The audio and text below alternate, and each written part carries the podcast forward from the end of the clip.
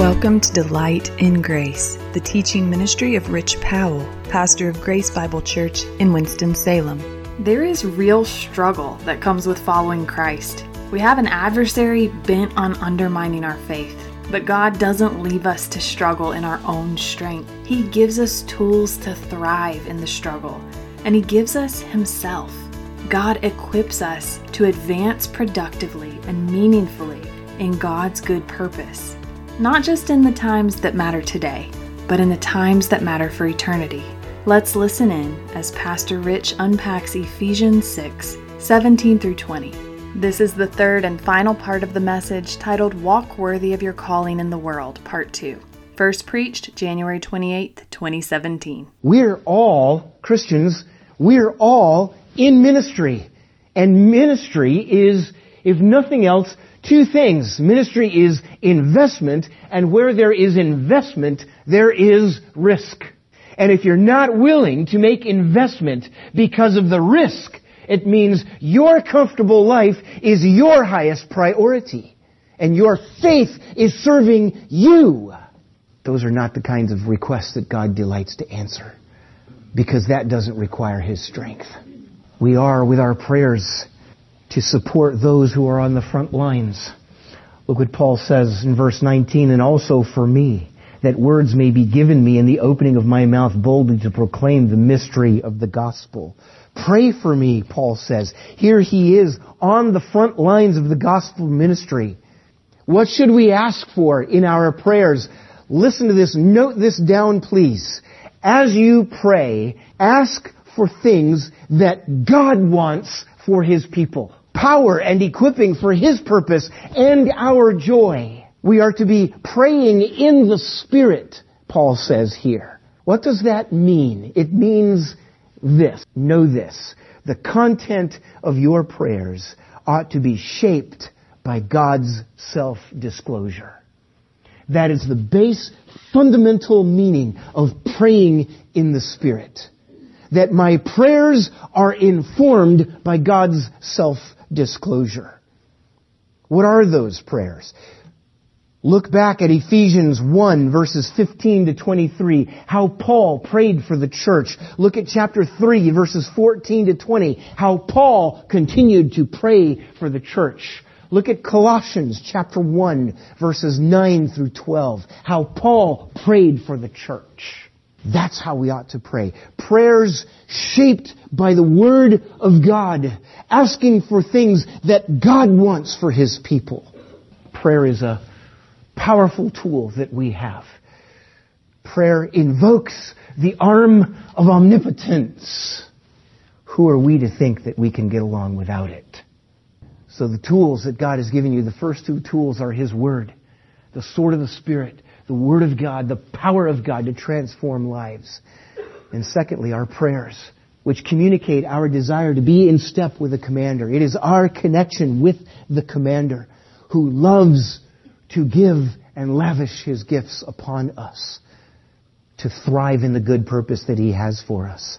This could very easily be missed in a superficial reading of this text. Let's read verse nineteen again, because Paul is asking for prayer. Do you remember where Paul is as he writes this letter? He's in prison. He's in chains, he says. Verse nineteen, and also for me, he says, pray for me that words may be given me in the opening of, opening my mouth boldly to proclaim the mystery of the gospel, for which I am an ambassador in chains, that I may declare it boldly as I ought to speak. Paul's circumstances, he's confined. He's in prison. And what is his request? Boldness. He wants clarity and courage in the things that he communicates.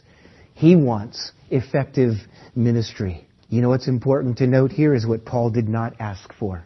You would very much expect that as Paul is writing this, and you come to verse nineteen and he says, and pray for me also that God would get me out of here.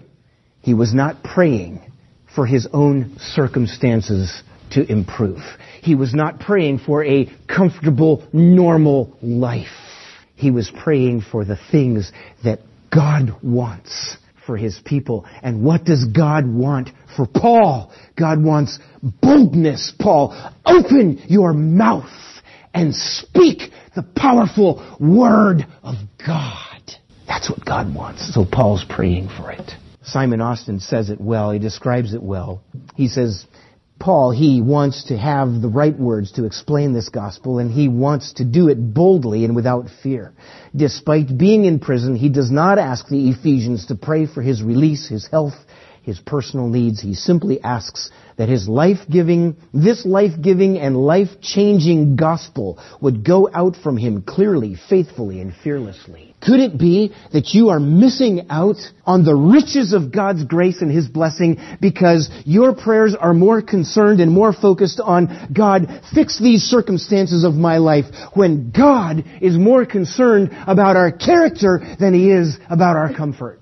He's more concerned about His holiness than He is about our temporal happiness. This is what it also means to pray in the Spirit, as he said earlier, to pray in the Spirit.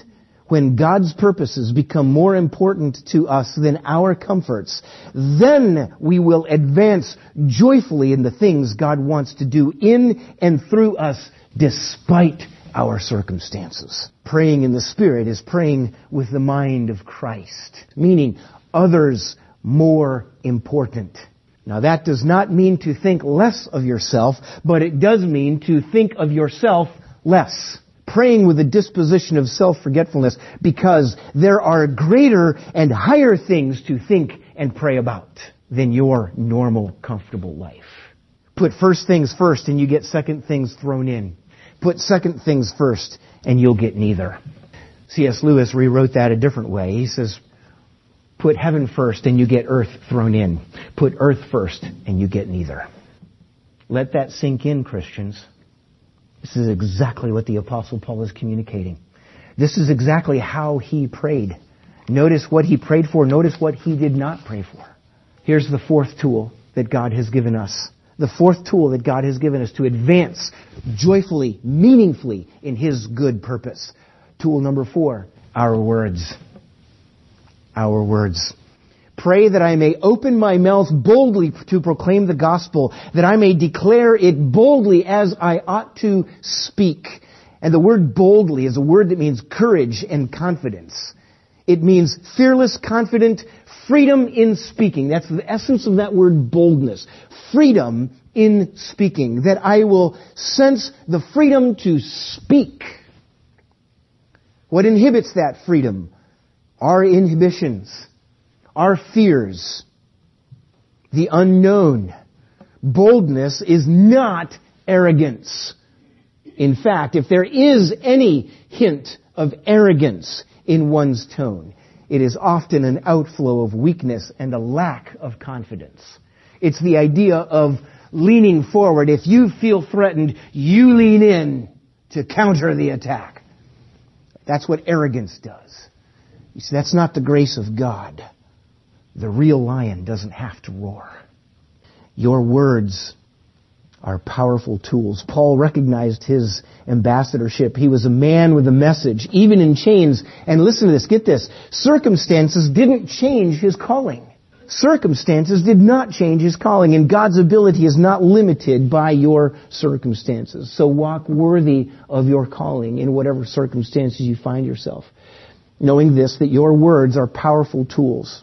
So put them to good, thoughtful use. Put them to good, thoughtful use. Consider once again Ephesians four twenty-nine. Let no corrupt talk come out of your mouth, but only such as is good for building up, as fits the occasion, that it may give grace to those who hear. Every Christian should know that. That ought to be committed to memory, so that this truth, as it informs our attitudes and our desires, will rescue us from judgment, from condemnation of others. Colossians four six. Let your speech always be gracious, seasoned with salt, so that you may know how you ought to answer each one. Your speech always gracious, seasoned with salt. What does salt do? It brings out flavor and it creates thirst. When you interact with others, do you create a thirst for things eternal, for the riches of God's goodness and grace? Your words are powerful tools.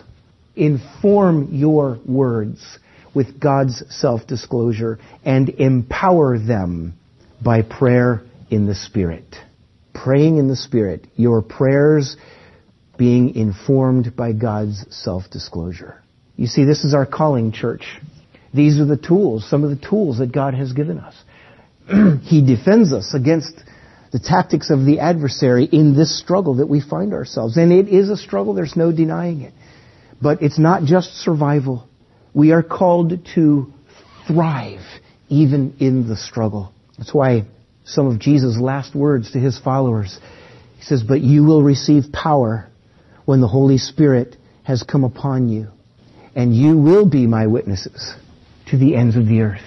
You see, it's, it's not our fight. We're in the struggle, but it's not our fight. It's God's. Are you using his tools, or are you missing out and just barely surviving? Walk worthy of your calling, Christians. Walk worthy. Father, we are humbled by the presentation of your word as we look at it, as we unpack it, Father. So many powerful truths there. Father, I pray that you would challenge our hearts as you have spoken to us by your word. Move in us with your Spirit, Father, to empower us, to transform us, to recognize the tools that you have given us, to advance, to persevere, even in the struggle that we find ourselves. Father, thank you for your grace that you've given us, which includes these tools. Father, I pray that you would take our focus off of the temporal things. Teach us what is important, Father. Thank you for what you have done and for what you will do. In Jesus' name we pray. Amen. We're so glad you've joined us for Delight in Grace, the teaching ministry of Rich Powell, pastor of Grace Bible Church in Winston-Salem. You can hear this message and others anytime by visiting our website, w w w dot delight in grace dot com. You can also check out Pastor Rich's book, Seven Words That Can Change Your Life, where he unpacks from God's Word the very purpose for which you were designed. Seven Words That Can Change Your Life is available wherever books are sold. As always, tune in to Delight in Grace, weekdays at ten a.m.